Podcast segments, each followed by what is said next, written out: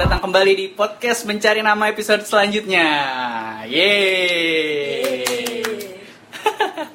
Kalau minggu lalu saya mengundang jagoan kampung sini. Ya, ini kan masih di masa-masa pandemi. Jadi tamu-tamunya tuh yang terjangkau dari rumah. Kalau episode minggu lalu itu jagoan kampung sini hadir. Kalau sekarang tuh ada bunga desa, kembang desa pada masanya. Kembang desa kembang pada masanya.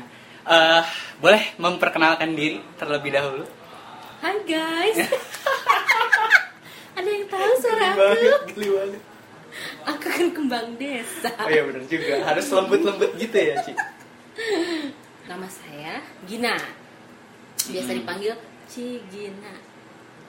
Pasti tahu dong kalau Cici berarti kembang desa angkatan berapa.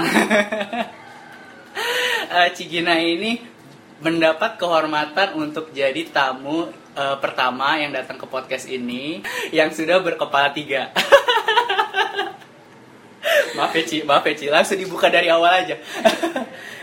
Tidak apa-apa. Ci Gina adalah tamu pertama yang datang. Jadi sebenarnya saya juga agak deg-degan juga itu, dari tadi aja udah mau ngomong tapi harus ditahan. biar kesannya sopan, padahal kadang-kadang enggak sopan juga. Soalnya ngomong sama orang tua ya. Iya benar, sama orang tua. Ci, mau langsung buka aja nih ya. Okay. Buat biasa pertanyaan template pertama di podcast Mencari Nama Ci Gina, boleh dijelasin enggak arti nama lengkap Ci Gina secara gamblang? Nama saya itu cuma Gina. Hah? Iya. Loh, bukannya Gina Magdalena ya, Ci?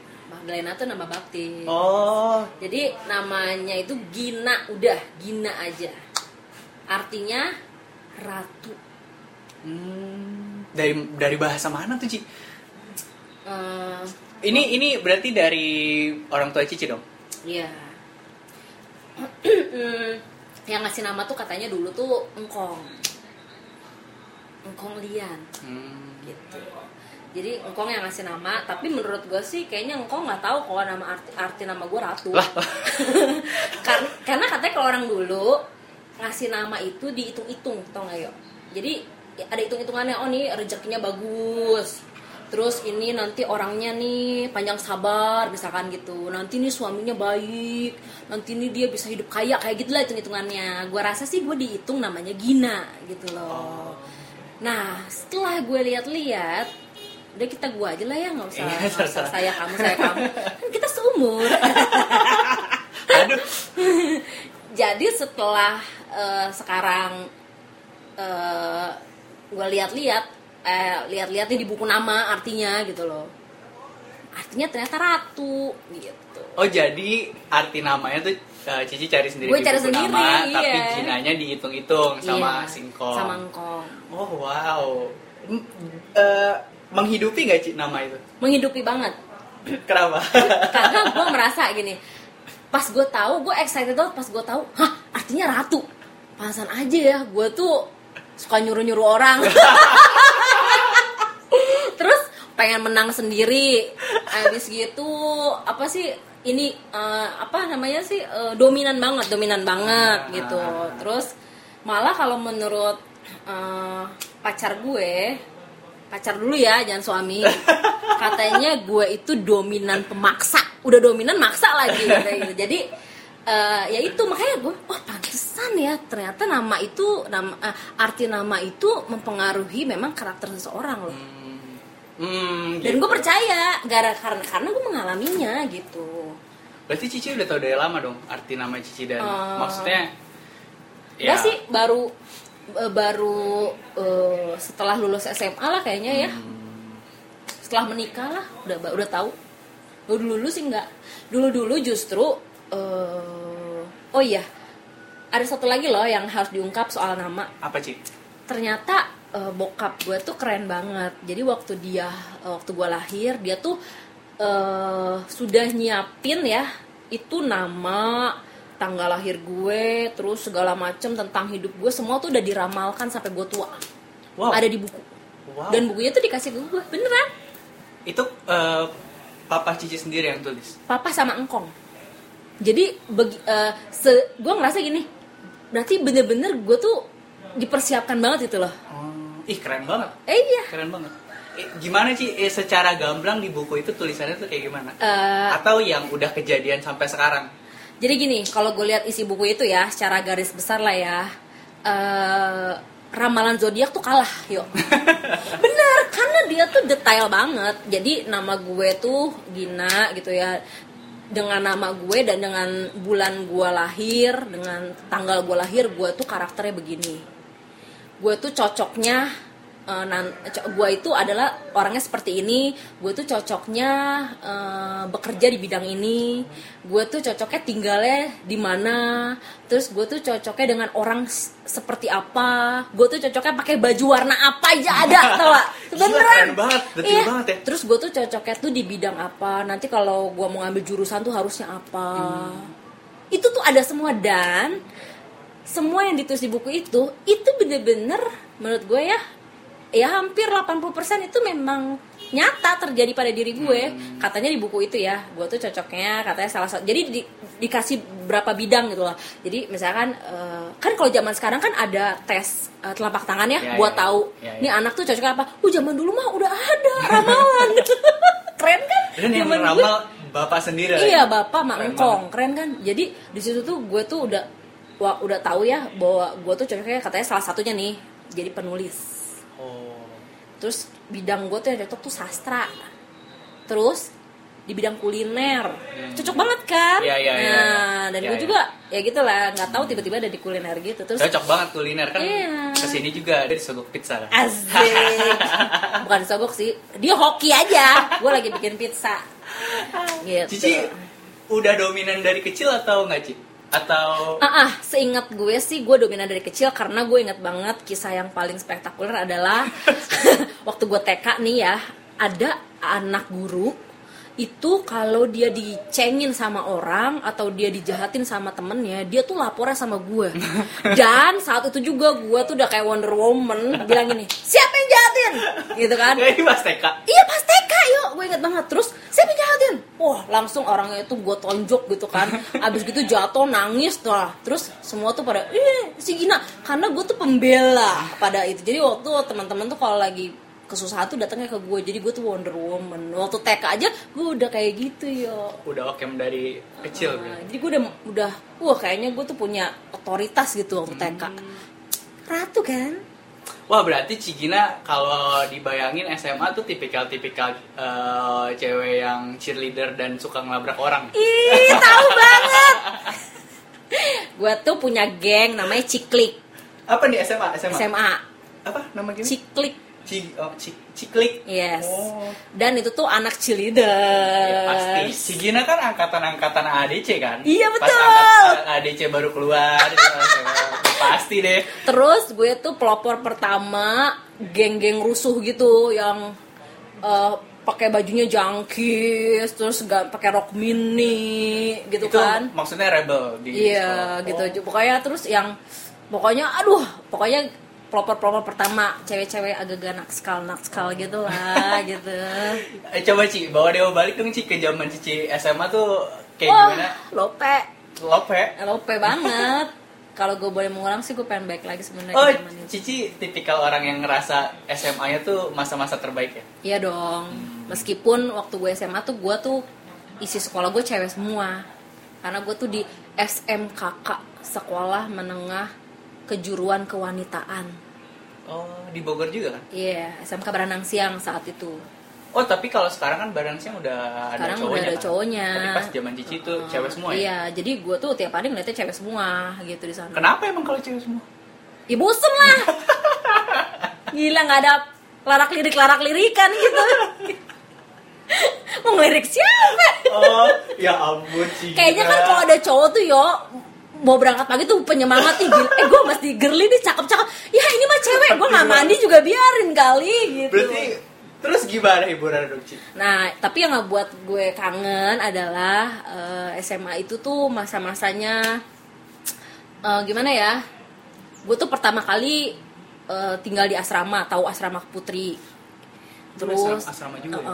Dan gue tuh di situ tuh gimana ya, Ya kalau pada saat itu sih gue benci banget. Rasanya gue pengen menghina-hina dan pengen murka. Tapi sekarang kalau gue ingat-ingat gue pengen balik ke masa itu. Jadi dulu gini, karena kita tuh nggak ada apa ya, nggak ada apa sih namanya tuh lawan gitu ya, nggak ada cowok, jadi nggak ada yang nakal. Jadi ya kita berbuat nakal sendiri kan.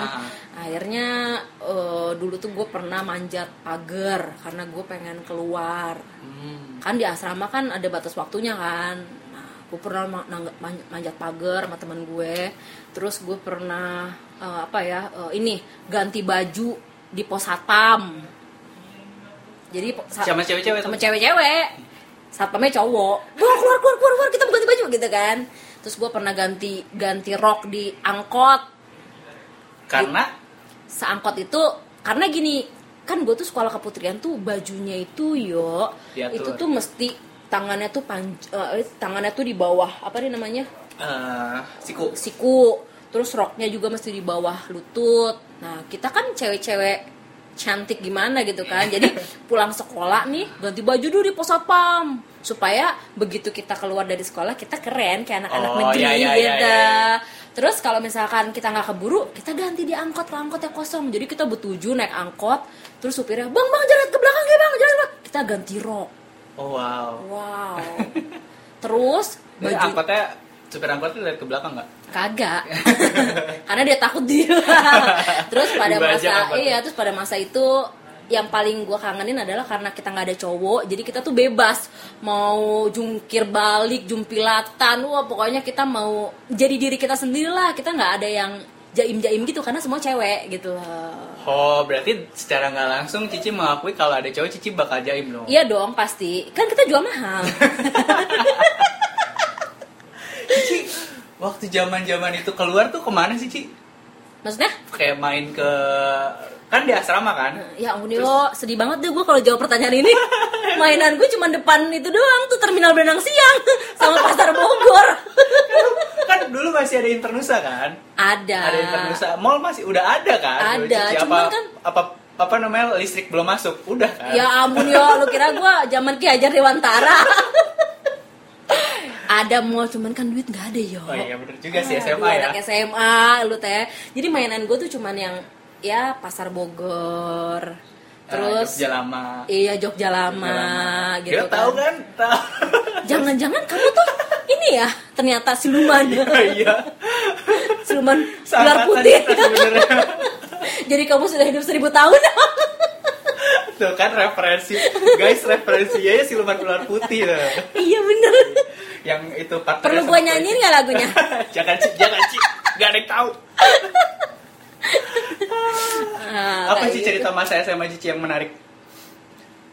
Gini, yang paling menarik ya. Iya. Waktu cowok gue jemput gue. Wah, itu diserbu sama cewek-cewek. Soalnya ada cowok masuk biang cewek, masuk kandang cewek gitu. Jadi kalau ada cowok aja nih dari sekolah lain yang datang masuk gerbang aja. Langsung jadi selebritis dong. Apalagi kalau dia datang pakai motor yang keren gitu kan. Masa itu kan motornya ceritanya Mas Tiger, you know, Tiger. Ya kan sekarang jadi motor jamet. Iya.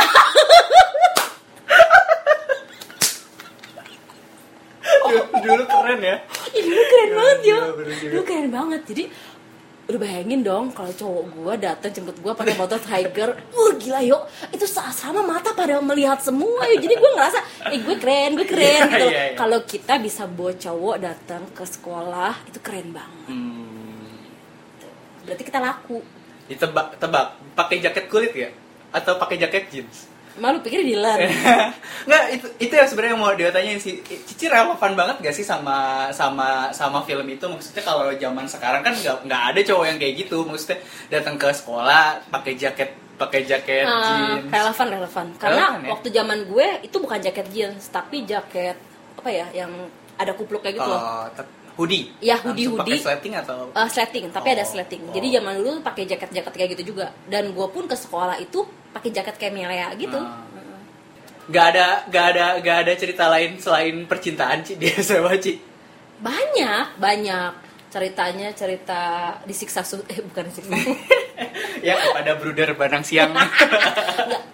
pada saat itu kita tuh bilangnya disiksa ya. Karena kan peraturan di asrama itu kan tegas. Jadi kalau misalkan tidur tuh mesti jam 9. Terus itu ada bunyi itu loh, kayak yang horor-horor keleng-keleng itu, keleng-keleng gitu ya. Nah itu tuh berarti udah tidur tuh. Terus suster tuh jalan keliling. Jadi kalau ada suara yang besok pagi, nama kita udah dicatat tuh, suruh nyabutin rumput. oh ya yang tipikal yang kayak gitu ya. Asrama di mana sih, Ci? SMA Baranangsiang juga, satu wilayah sama sekolah. Wilayah sih. Gedungnya yang mana ya? Dia pas banget di samping terminal Baranangsiang. Oh. Terminal bis. Tapi kalau sekarang mungkin udah dijadiin kelas kali ya? Enggak, sekarang juga masih ada asramanya. Masih ada. Nah, tapi setelah gue lulus sekarang justru hal-hal kayak gitu yang gue kangenin. Dan itu memang membentuk banget karakter gue sih gitu. Setelah gue sadari ya sekarang. Biasa penyesalan kan selalu datang terakhir. Gitu. Yeah. Jadi banyak sih sebenarnya, bukan cuma masalah percintaan ya. Gimana tuh kita jadi diri kita apa adanya.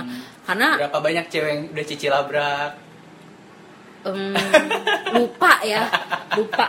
Tapi pada masa itu kan gue jadi OSIS. Oh, Gina OSIS juga? Yes, lengkap. Ya ampun, tipikal ini banget ya, manic pixie dream girl. Kan udah aku bilang. Aku tuh jadi OSIS dari kelas 1 aku udah jadi OSIS. Sampai kelas 3 sih? Sampai kelas 3. Udah cheerleader, OSIS ya. Dan sempet jadi ketua OSIS juga gitu. Tapi gue lucu sih waktu itu. Ketua OSIS ya harusnya kan orang yang dipanutin, tapi gue pada masa itu gue bandel sih, sering bolos gitu loh. Jadi gue sering banget masuk ruang BK padahal sih ketua OSIS. Iya, jadi itu juga yang menarik tuh, sering banget gue dipanggil. Kan gurunya kebanyakan cewek juga yo, cowok tuh jarang banget. Jadi kita cowok, ada guru cowok tuh wow keren banget gitu kan.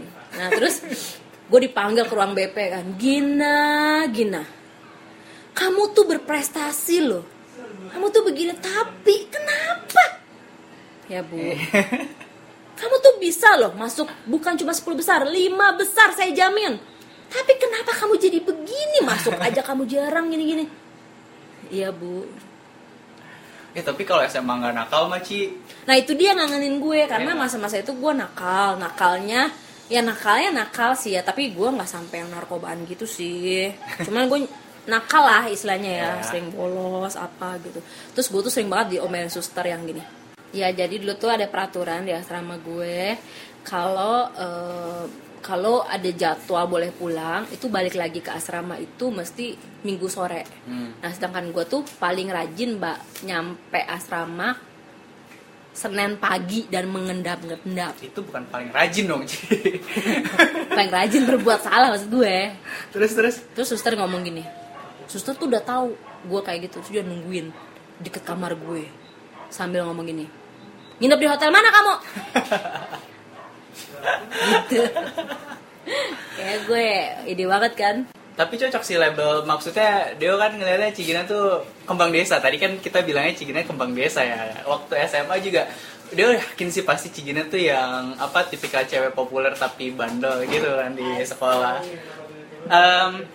Kalau ibarat film sekarang, film apa ya? Film apa ya? Banyak sih yang tipikal-tipikal kayak gitu sih. Mungkin ini kali ya, si Pitung. Salah ya. Apa Ci? Apa? Mumun. Udah gitu kita referensinya bukan film sekarang lagi, film-film zaman jadul. Bedanya Bogor dulu sama sekarang tuh apa sih, Ci? Dulu. Waktu Cici SMA ya? Iya, waktu gue SMA. Pertama, angkot nggak rame-rame banget kayak sekarang. Terus nggak ada macet, jarang lah. Angkotnya ngebut-ngebut, cut gitu. Terus murah, angkot murah, nggak kayak sekarang. Terus dari segi kotanya sih lebih bagus mana? Iya, kalau soal bagus sih sekarang jauh lebih bervariasi ya, banyak taman yang tertata. Mungkin kalau dibilang bagus sih ya sekarang bagus. Kalau kalau ditanya lebih sejuk, terus kurang lebih kerasa gimana ya? Iya, dulu banget pasti, dan nggak terlalu rame lah, nggak terlalu rame kayak sekarang gitu. Kamu pernah nonton film Dylan? Ya kayak gitulah kira-kira. Tempat paling populer Bogor zaman dulu buat kencan di mana sih? Buat gue apa buat orang-orang nih? Ya versi Cici dong. Versi gue. Surya Kencana. Ya tapi kalau sekarang dia juga bakal sebut Surya Kencana sih. Maksudnya sekarang kan bagus kan, trotoar ada, terus makanan banyak. Kalau Cici kenapa di Surya Kencana? Karena ada mie favorit Cici makan. Karena ada mie Tasik yang jadi saksi gue di situ. Jadi dulu ya benar, pertama karena di Surya Kencana tuh banyak kuliner kan. Ya. Nah, dan gue menjatuhkan hati pada mie Tasik di seberang gereja Surya Kencana. Recommended guys. Recommended, sampai sekarang juga recommended. Dulu sih tempatnya masih kecil banget, kayu gitu. Jadi kayak rumah-rumah tua gitulah. Nah, dulu tuh karena makanan karena di situ tuh harganya terjangkau dan enak, makanya tuh jadi tempat favorit gue. Jadi setiap seminggu sekali, kalau gue enggak salah setiap hari Rabu itu gue pasti janjian, dulu enggak ada handphone ya. Itu gue udah janjian tuh dari seminggu yang lalu, kontak-kontakan sama pacar gue. Pokoknya kita jam 2 ketemu di situ. Nanti gue jalan dari bawah, dari Belong, karena kan nembus tuh sama sekolah gue naik bemo. Nah, pacar bemo? Iya. Dulu tuh biasanya dong bemonya. Dulu tuh bemo, pakai bemo. Bemo tuh udah sangat apa ya? Maksudnya kalau bajai gitu, kita masih ada familiar. Bemo tuh kayak gimana sih, Ci? Bemo tuh kayak bajaj cuma lebih kecil. Iya, oke. Sekarang udah punah kayaknya. Aduh, ini di episode ini banyak banget istilah-istilah yang referensinya tuh tua banget. Astaga. Film nyebutnya ular putih. Gue tuh naik bemo. Terus nanti gue ketemu. Pokoknya di papasan jalan seberangnya tuh mie Tasik itu. Nah, konon katanya pacar gue tuh ngumpulin duit jajan dia seminggu buat ngajak gue makan mie Tasik setiap hari Rebo. Sesit kan? Itu namanya pengorbanan cinta sih. Yes. Sama bokeh juga sih. Lebih ke pengorbanan cinta. Tapi setiap kita anniversary, gue boleh milih mau ke restoran mana. Cie. Aduh, gaya banget. Oke. Kita beralih dari yang masa lalu nih ke masa-masa Cici sekarang. Kan Cici kan sekarang udah melalui banyak hal, terus sekarang udah nikah kan, udah lama, udah punya 2 anak yang kecil-kecil yang lucu-lucu. Nggak kecil juga sih Cici, yang gede sekarang udah mau SMA kan? Iya. Berarti kan udah mau mendekati masa-masa glory days Cici juga nih. Asik. Iya dong. Yuk bahasa lu. Yang kecil masih SD. Nah, kalau yang ini dia bener-bener nggak relevan karena dia belum ngerasain sih. Kalau Cici udah lebih dari 10 tahun. Kalau Cici mau menggambarkan dunia pernikahan pakai satu kata, Cici bakal ngomong apa? Satu kata boleh. Penerimaan. Kok penerimaan? Oke. Nah, kenapa Cici pilih kata itu, Cici? Karena banyak hal yang Cici sangkal loh. Nggak juga. Karena gini loh. Pernikahan itu nggak cukup modal cinta sama duit doang, tapi harus ada penerimaan. Ini modal yang paling penting. Iya dong. Contohnya? Bahkan kalau lu nikah nggak ada cinta pun, ada penerimaan lu bisa. Wow. Ini hot take hari ini nih. Nggak ada cinta tapi bisa nerima, iya. Bisa jalan pernikahan. Kalau ada penerimaan. Iya. Apa sih maksudnya? Nggak kebayang. Kamu masih muda sih. Iya, maksudnya gini, penerimaan kan kalau orang menikah itu kan pasti dua karakter yang berbeda dong. Yeah. Nah pasti kita tuh harus bisa nerima buruk baiknya. Nah itu kan penerimaan gitu loh. Kita juga harus bisa nerima dikala dia sakit dan sehat, ya kan? Kita juga harus menerima di saat dia kere dan kaya gitu. Nah itu penerimaan. Nah kalau kita gak punya penerimaan itu, gak bisa berlanjut. Misalkan gue mau sehat aja, kan gak mungkin. Harus terima sakitnya. Iya. Karena dia datang berbarengan. Iya. Terus gue maunya kaya aja, kan gak mungkin. Dan termasuk juga pada saat nanti waktu dia muda dia ganteng, udah tua dia peot. Kita kan harus menerima. Betul. Jadi penerimaan itu menurut gue mewakili kata-kata di dalam pernikahan sebenarnya gitu. Jadi Ya makanya tadi gue bilang sebenarnya tanpa cinta pun penerimaan itu lebih penting. Nggak, tapi bukannya penerimaan itu datangnya karena kita punya rasa cinta ke orang itu? Nggak juga sih. Kalau buat gue waktu kita penerimaan itu datang saat kita punya hati yang luas, keikhlasan. Nah, penerimaan itu akan datang. Dan kayaknya nggak terbatas buat pasangannya doang ya? Iya dong. Kayak buat nanti ketika kita punya anak, iya kan? Penerimaan itu juga harus ada ya? Iya betul. Contohnya, kita nggak tahu anak yang kita lahirin itu nanti seperti apa. Contohnya, maknya cantik. Maknya cantik. Bapaknya ganteng. Pada masanya. Tiba-tiba, maaf, maksudnya bukan saya melecehkan, misalkan anak-anak atau yang lahir dengan cacat gitu ya. Misalkan ada satu hal yang tidak kita kendaki atau di luar ekspektasi kita. Yaitu misalkan emaknya ganteng, emaknya cakep, bapaknya ganteng. Ternyata anaknya, nggak mirip emaknya, nggak mirip bapaknya, tapi dia DNA mereka berdua gitu loh misalkan. Atau mamahnya hidungnya mancung, bapaknya mancung, anaknya pesek gitu kan. Nah tanpa penerimaan nggak mungkin. Jadi penerimaan itu besar dalam pernikahan ya. Langsung setelah nikah atau lama gitu? Ya enggak lah, setelah gue 15 tahun nikah gue deketin nih setelah 15 tahun. Berarti lama ya, berarti ada masa-masa cici belum menerima dong? Oh ada, pasti masa-masa pertama. Jadi sebenarnya gue mau ngasih bocoran dikit ya buat orang-orang yang mau nikah. Wait, Widi dengerin kok. Perlu gue perjelas nggak?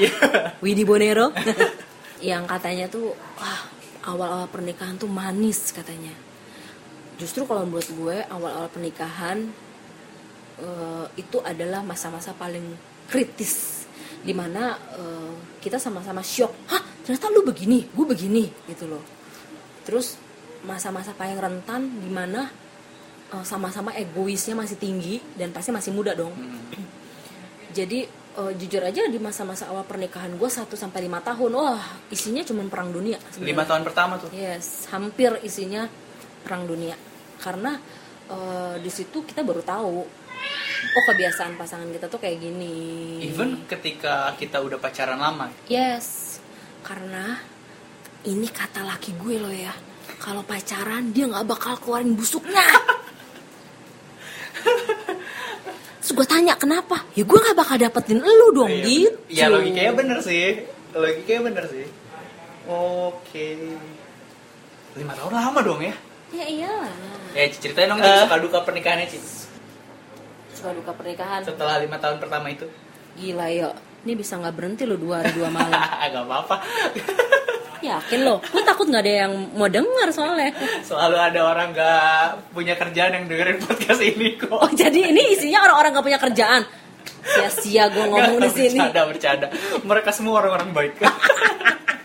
Penghuni-huni kerajaan surga. Iya, penghuni-huni kerajaan surga. Manusia-manusia cendekiawan. Asik. Apa sih? Aduh, suka dukanya sebenarnya karena jadi gini ya, mungkin karena pernikahan gue ini kan termasuk pernikahan yang muda ya. Gue tuh masih muda, udah married umur 19 tahun. Jadi sebenarnya kalau mau diceritain banyakan dukanya daripada sukanya. Tapi nanti kalau dengerin deh ya, 1 jam kemudian lu akan tahu. Jadi gini, karena gue nikah muda, umur 19 tahun udah nikah, jadi udah pasti dong secara mental tuh kayaknya gue dibilang apa ya, anak muda itu tuh gimana ya, kelihatannya gue bisa. Secara dia udah di depan mata kenyataan nggak bisa gitu. Jadi secara mental tuh gue nggak siap. Terus apalagi gue tuh menurut dokter kandungan, gue tuh termasuk wanita yang sangat subur. Jadi gue bisa menghasilkan 10 anak sebenarnya. Oh serius? Yes, wow. Jadi gue tuh gampang banget sebenarnya punya anak. Jadi dengan waktu muda gue married, gue udah punya anak ya gitu kan. Gue tuh sempat ngerasa yang stres juga gitu awalnya. Jadi saat teman-teman gue pada main masih pada senang-senang, sedangkan gue tuh udah repot sama anak.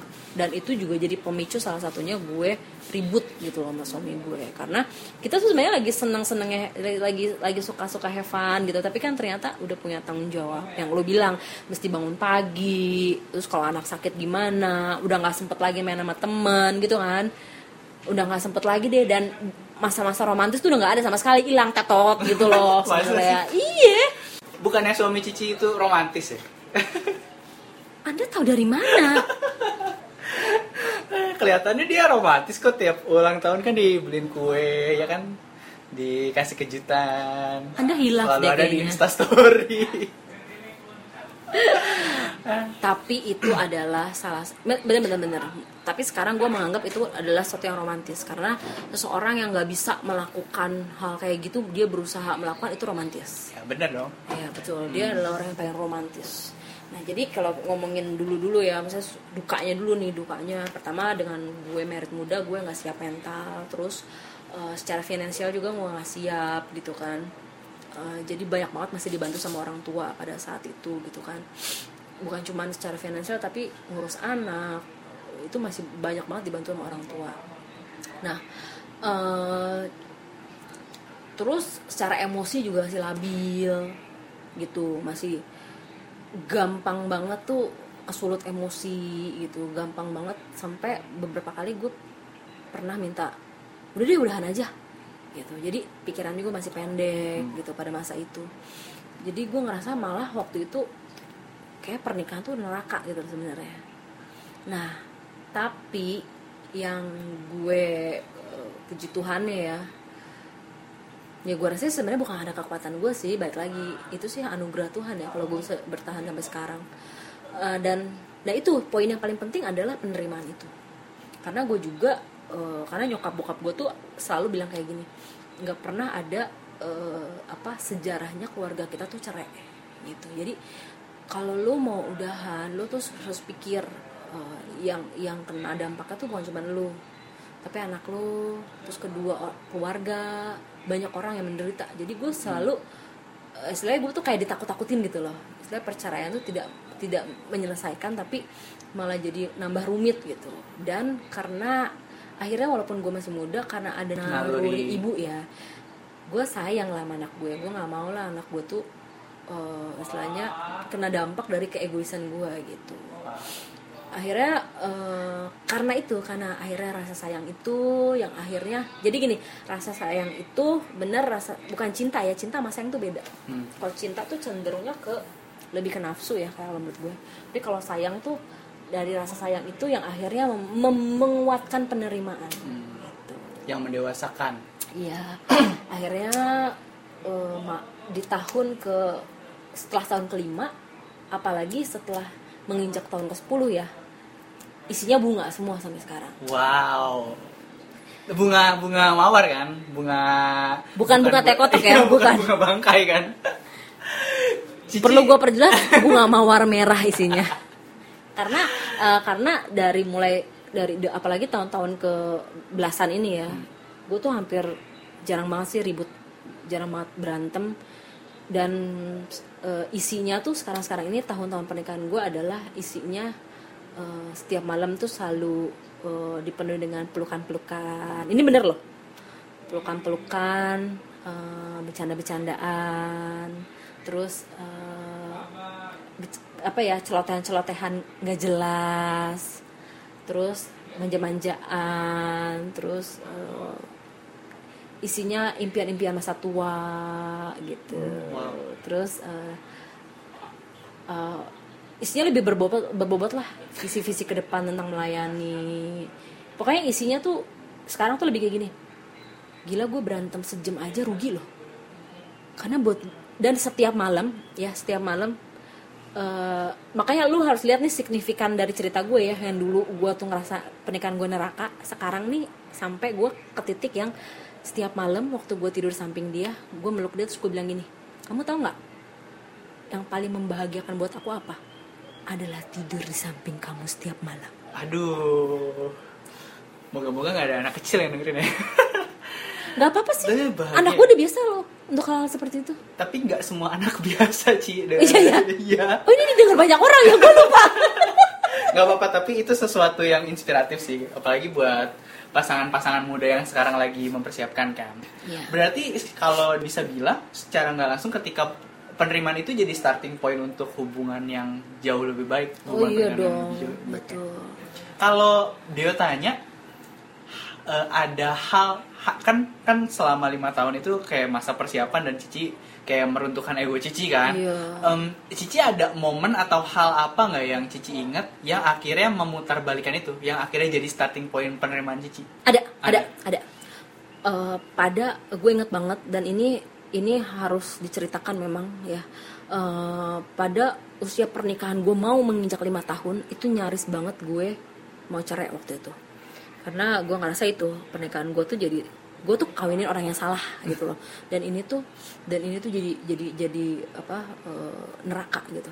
Nah pas saat itu ada satu orang teman nganterin anak sekolah nyamperin gue dan dia bawa brosur wanita bijak.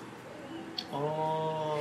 Gue tanya dalam hati gue, terus dia ngajakin gue mau ikut nggak gitu kan? Terus dalam hati gue, gila nih orang, ini banget sih kayaknya. Hidupnya dewa banget sampai ikut kayak wanita bijak tuh apa gitu. Terus akhirnya ternyata dia cerita banyak hal, kita sharing tentang keluarga dan akhirnya gue ngelihat ini orang kok bisa senerima ini gitu lah. Nah, gue penasaran kenapa nih orang bisa kayak gini. Dia bilang lu makanya harus datang gitu loh yuk. Nah start pointnya di situ gue ikut waktu itu namanya pembinaan wanita bijak. Waktu itu tuh 3 hari, jadi kita tuh kayak pendalaman ini kerohanian lah ya kayak gitu. Dan di situ start pointnya kenapa gue berbalik adalah gue mengetahui satu fakta yang menyatakan seperti ini. Kita nggak bisa nuntut orang berubah sesuai standar kita, tapi kita bisa berubah supaya dia jadi berubah. Jadi perubahan itu harus dimulai dari diri kita sendiri. Di situ start point gue berubah itu karena gue punya paradigma yang baru. Gue diisi oleh pengetahuan yang baru. Gue diisi oleh pengetahuan ilmu-ilmu tentang menjadi seorang istri yang baik tuh seperti ini. Dan di situ gue kayak dibukain gitu ya bahwa selama ini tuh gue benar-benar jadi istri yang nggak baik buat dia gitu loh. Akhirnya di situ selama 3 hari itu air mata gue tercurah habis-habisan. Dan pas 3 hari itu kita tuh suruh tulis surat buat suami. Suratnya itu isinya tuh semua permohonan maaf kita atas segala dosa-dosa kita. Tapi nah ini jadi masalah. Tapi suaminya itu mesti datang di wisuda kita. Dan nanti ada wisuda. Suami itu mesti datang di wisuda kita. Dan nanti tuh ada pencucian kaki suami. Nah masalahnya laki gue gak akan mau datang. Karena dia bukan tipe orang yang suka datang di acara-acara rame kayak gitu. Dan keadaan kita pun emang udah lagi parah banget gitu loh. Akhirnya di situ gue bilang sama Tuhan kalau emang gue harus berlanjut ya dia akan datang gitu, tapi kalau enggak ya udah gue pasrah aja gitu. Dan waktu dihubungin suami gue nggak mau datang dong ceritanya. Ya gue sih udah pasrah, tapi yang luar biasanya saat itu ada kayak motivator gue itu ya, dia tuh pantang menyerah. Dia terus teleponin laki suami gue terus dia bilang tolong Pak, saya harap Bapak bisa datang gitu. Jadi istilahnya kayak gitu. Dan itu dan disitulah walaupun kita punya sejuta kebisaan untuk kita bertahan, tetap aja Tuhan mengambil alih segala sesuatunya. Akhirnya di situ gue nggak tahu gimana ceritanya, gue udah pasrah aja di saat semua suami udah datang, suami gue tuh belum datang. Terus akhirnya tiba-tiba dia muncul dengan pakaian yang rapi. Dia kan dikasih tahu nih soalnya disuruh pakai kemeja kayak gitu loh.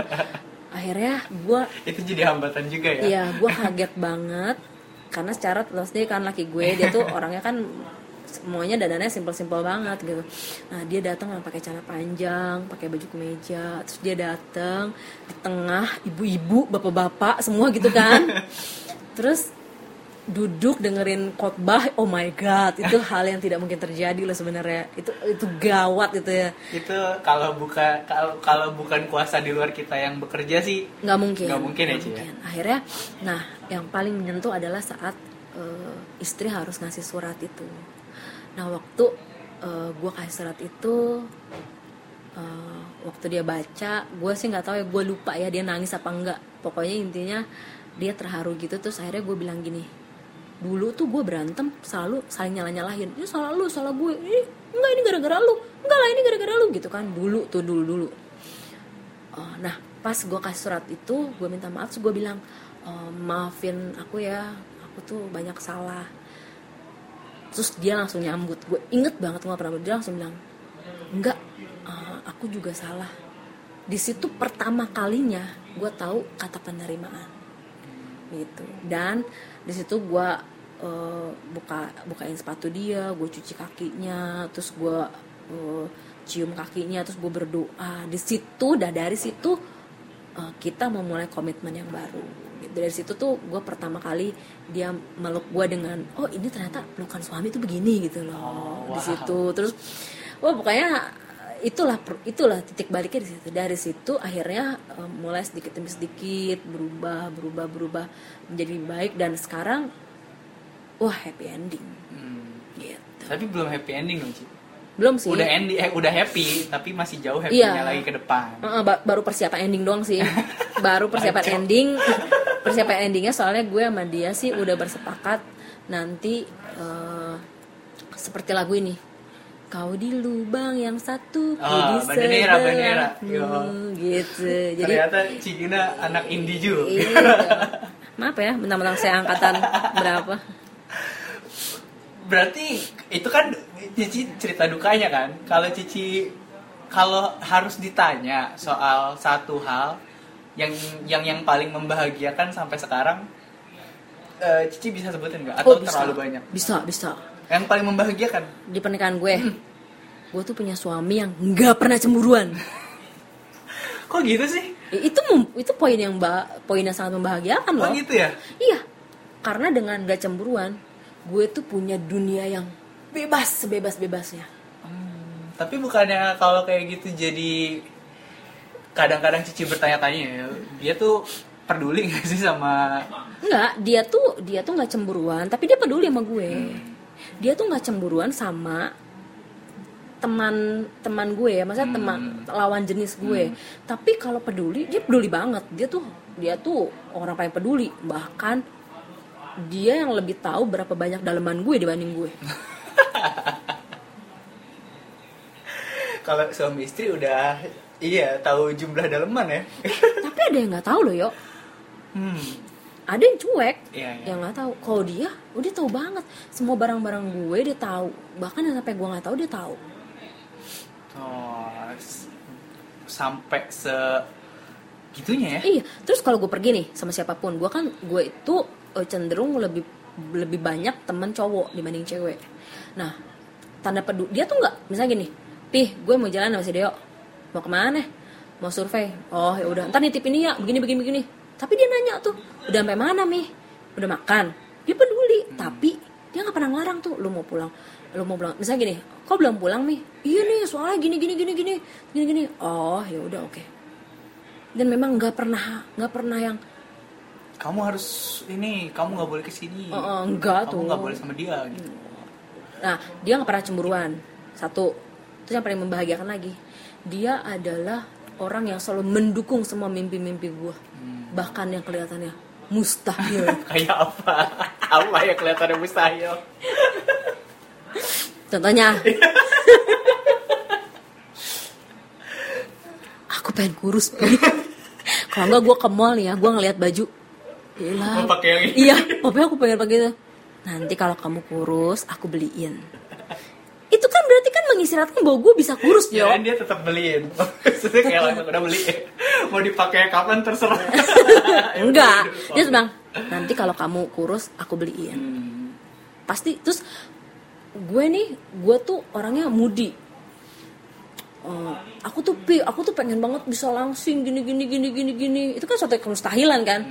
Tapi dia selalu enggak pernah enggak pernah bosen beliin gue sepatu olahraga.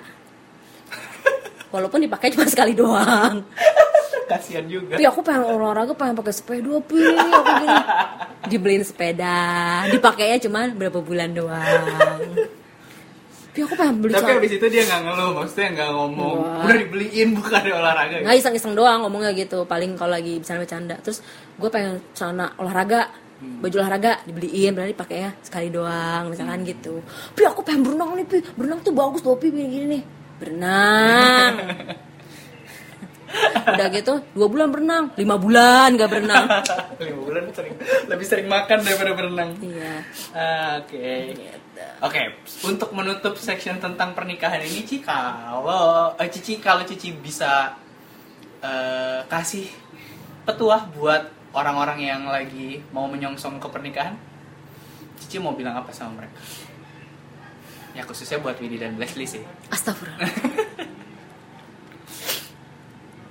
Petuahnya gini, jangan pikirkan semua yang indah-indah di pernikahan, tapi pikirkan apa yang mau kalian perjuangkan di pernikahan itu. Gitu. Wah, terima kasih ya Ci Gina petuahnya. Terima kasih adikku. Oke, sekarang berarti berlanjut ke apa yang sekarang Ci Gina lagi sibuk. Kesibukan Ci Gina sekarang ini. Yang dia tahu sih sekarang Ci Gina masih aktif di banyak organisasi ya. Banyak di pelayanan-pelayanan juga, khususnya pelayanan anak muda juga. Ya, pelayanan anak muda doang gue mah, pelayanan anak muda. Karena itu panggilan sih buat gue ya.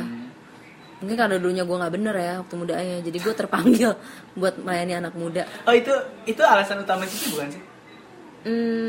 Ya ini mau gue ceritain ya. Jadi gini, dulu kan memang ya saya gue bandel lah ya waktu muda gue. Terus gue married muda gitu dengan segala macem halnya. Lalu satu kali gue pernah nanya sama Tuhan gini, Tuhan kenapa sih Tuhan izinin saya melalui ini semua? Parahnya gue yang kayak gitu gue nanya gitu kan. Istilahnya kenapa sih masih saya Tuhan? Kenapa saya tuh gak punya jalan hidup yang kayak teman saya, kayaknya tuh lulus sekolah, kuliah, kerja di kantor yang enak, gajinya gede, kayak hidupnya lurus aja, pernikahannya mewah, dapetin suaminya yang finansialnya udah oke, terus dapetin keluarga yang dua belah pihaknya tuh pokoknya sempurna gitu kan ya. Jadi kenapa saya nggak kayak mereka? Kenapa Tuhan pilih saya tuh kayaknya istilahnya naik kayak naik halilintar gitu loh. Gue bertanya kenapa. Nah satu kali gue tuh punya tempat gue berdoa itu di bawah meja rias gue. Lo tau dong meja rias cewek ya, kecil. Tahu. Nah gue tuh biasa berdoa di bawah situ di kolong. Satu malam gue bilang gini, Tuhan saya bertanya, tapi Tuhan nggak pernah jawab. Saya bertanya kenapa saya seperti ini? Saya pengen kayak perempuan-perempuan lain gitu. Lalu satu malam. Dan waktu gue bertanya seperti itu, gue rencananya pingin berhenti dari pelayanan anak muda.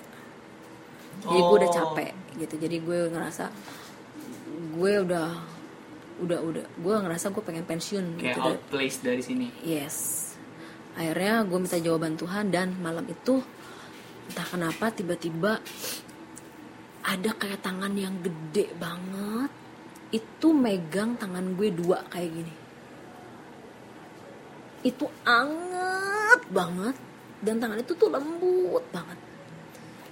Dan gue ngerasa tangan gue tuh dipegang gitu. Dan dia tuh bilang gini sama gue, karena aku mau pakai kamu. Wah, air mata gue bleberan. Wah, pokoknya sejadi-jadinya. Dan dari hari itu gue janji sama Tuhan gue gak akan pernah tanya lagi kenapa hidup gue begini.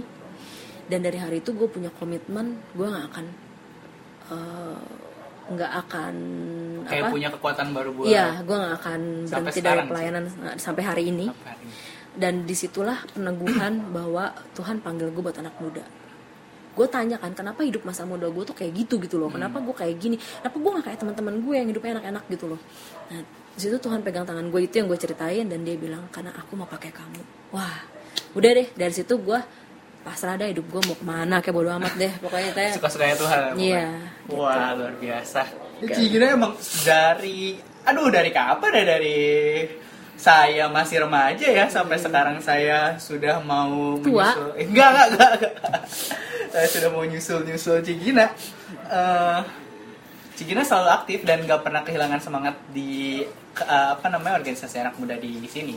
Iya betul. Luar biasa. Apa yang Cici cita-citain Cici sekarang? Cita-cita saya buat Cici sendiri, buat surroundingnya Cici. Tersedih lu dengernya. Enggak apa. Ini soalnya dalam banget nih. Lu udah siap. Cita-cita gue cuman di sini nih gue kasih tahu. Karena emang cuman podcast ini yang akan interview Cici. Sedih banget sih hidup gue yuk. Enggak ngomong. Tapi ini spesial nih gue kasih tahu. Cita-cita gue. Gue bilang sama suami gue ya, gue bilang gini, sampai hari ini setelah sekian liku-liku, jelah kayaknya hidup gue banyak banget liku-likunya. Setelah semua yang telah terjadi sama hidup gue sampai hari ini, nggak ada sebenarnya yang gue inginkan. Selain gue hanya mau menghabiskan masa tua gue berdua dengan suami gue dan jalan-jalan sama dia. Jadi cita-cita gue tuh cuma itu. Gue mau menghabiskan masa tua berdua dan jalan-jalan sama dia. Jalan-jalan itu identiknya udah gak mikirin apa-apa ya. Jadi benar-benar menghabiskan masa tua gue dengan hanya traveling bersama dia gitu. Itu aja cita-cita gue. Gue gak ada yang lain. Wow. Karena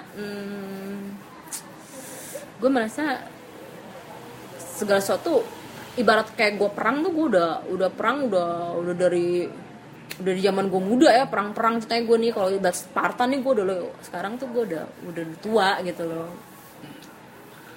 Ternyata di balik sosok Cigina yang dominan sama aktif, cita-cita Cigina ini ya sangat sederhana ya. Maksudnya biasanya di balik orang yang dominan dan ambisius gitu ya, cita-citanya juga banyak kayak mereka tuh mau dapetin banyak hal, mau reaching banyak hal.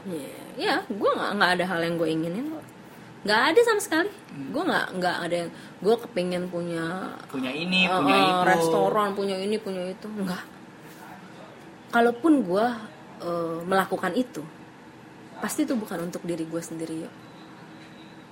Jadi gue memang buat gue sih itu bukannya cita-cita ya. Jadi itu adalah salah satu tujuan hidup gue. Maksudnya sesuatu yang harus gue lakukan selama gue masih ada di bumi ini. Memang salah satunya gue kepingin banget gue punya sekolah. Gue punya sekolah buat anak orang-orang di kampung. Gue pengen banget punya yayasan. Gue udah siapin namanya Dorkas. Dorkas? Yes. Dari mana Kak? Itu terinspirasi dari ibu susu gua, ibu sambung. O-R-I tahu O-R-I? Iya tahu. Nah, dia namanya, iya. Dia tuh ibu sambung gue, namanya Dorkas kan. Iya. Nah, kenapa? Karena Dorkas itu adalah seorang janda yang miskin tapi selalu mau melakukan sesuatu kebaikan buat orang banyak. Gue terinspirasi sama hidupnya O-R-I memang. Jadi satu kali gue pengen banget punya sekolah. Atau punya yayasan sosial yang bisa bantu orang-orang susah gitu kan. Terus segala sesuatu yang gue lakukan sekarang ini, kayak misalkan gue ada cita-cita sama sahabat deket gue pengen buka restoran, sesuatu yang memang Tuhan taruh jadi talenta buat gue. Tapi restoran itu gue pengen sebenarnya itu dipersiapkan. Jadi restoran itu tuh restoran yang mau dipersembahkan untuk anak-anak muda sebenarnya. Jadi restoran itu akan ini ceritanya ya, gue baru buka nih di sini. Restoran itu kalau Tuhan izinin, restoran itu akan jadi tempat pelatihan banyak anak-anak muda. Yang keluar dari situ dia akan buka restoran sendiri. Oh ya. Gitulah ya. tipikalnya untuk ini ya, nurturing si pegawai-pegawai Cici di situ ya. Yes. Terus restoran itu pun akan jadi tempat ladang usaha buat anak-anak muda yang belum punya usaha tapi mereka punya keahlian. Jadi gue tuh selalu mikirin istilah gini loh, kalau kita lakuin sesuatu itu bukan cuma karena cuan gitu loh, tapi kita harus berdampak buat orang gitu. Nah endingnya cita-cita gue itu adalah itu. Cita-cita gue tuh hanya menghabiskan masa tua gue dan traveling bersama suami gue. Iya, dibedain jadi dua maksudnya. Yeah. Kalau untuk Cigina sendiri cita-cita sederhana, tapi kalau Cigina emang orangnya seneng banget bikin ini sih, bikin sesuatu untuk orang lain sih. Ya. Padahal Cici bisa pakai itu untuk diri Cici sendiri, tapi Cici seringnya nggak pernah pakai itu untuk diri Cici sendiri. Sesimpel pizza yang gue baru makan aja sih tadi. Ya, Cigina bisa masak ini terus jual untuk keuntungan Cigina sendiri, tapi akhirnya kan untuk dana yang Cici jual pizza ini untuk gereja kan, untuk anak muda kan. Ya kayak gitu sih, karena menurut gue rugi sih kalau kita mikirin hidup kita hanya untuk diri kita sendiri. Karena kan nanti kalau kita mati yang ditanya, apa yang udah lu buat? Iya loh, iyalah, masa sih Tuhan, Gina lu udah punya rumah berapa? Nggak mungkin. Pasti kan waktu kita ngadep Tuhan dia tanya, apa yang udah kamu buat gitu. Dan ya udah, itulah modalnya gitu loh. Cita-cita gue mah simple aja, gue mah cuma pengen pegangan tangan berdua kok Kiki. Akhirnya disebut juga namanya dari tadi. Kirain gak mau disebut sampai akhir. Kan ini gue sengaja menyimpan di ending biar keren ya, gitu loh. Jadi gue tuh mau, cita-cita gue yang paling dalam adalah gue mau gandengan tangan berdua kok Kiki, ketawa-ketawa, makan es krim, makan somai, jalan-jalan, naik perahu. Gue sih gak ada cita-cita sih di hotel mewah, enggak. Malah gue tuh pengen yang menikmati ya desa-desa, kompanen koi di kolam, yeah, panen gitu. Ayam, terus berkebun bersama. Yes, ya, betul. Kaktus kita sekarang tingginya udah segini gitu. Padang gurun gitu gue ya sama dia ya. Ci, makasih banyak loh cerita inspiratifnya hari ini. Kita ngobrol banyak nih dari Cici zaman SMA, Cici punya anak sampai Cici masih menghadapi manusia-manusia muda itu yang seringkali nggak tahu diuntung ya.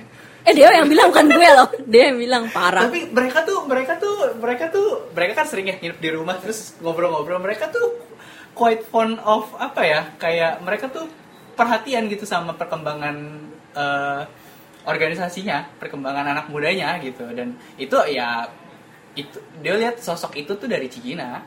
Impartasi men, sombong. Gue tuh suka keluar yang begitunya nih. Semoga cita-cita yang Cigina harapkan makin dekat dan tercapai, Ci. Amin. Yeah. Itu doa gue sih emang sama Tuhan. Kalau bisa mah ya sebelum gue mati gitu kan. Kalau Tuhan kasih kesempatan, bener loh. Kalau Tuhan kasih kesempatan, gue pengen banget merasakan bisa traveling berdua suami gue, menikmati keindahan romantisme masa tua. Asik. Nggak ke mitasik lagi? Nggak sih, mitasik kan udah keren soalnya. Terus Ken-Ken sama Kiki nggak diajak dong, Ci? Oh nggak. Kita udah punya janji, karena biar aja mereka dengan hidup mereka sendiri. Gue sih bukan tipe orang tua yang gimana ya, gue sih mau membebaskan mereka. Biar mereka dengan punya hidup mereka sendiri. Jadi gue udah bilang sama anak gue, tolong jangan ganggu mami sama papi ya. Oke, kita sampai di ujung podcast episode hari ini. Terima kasih.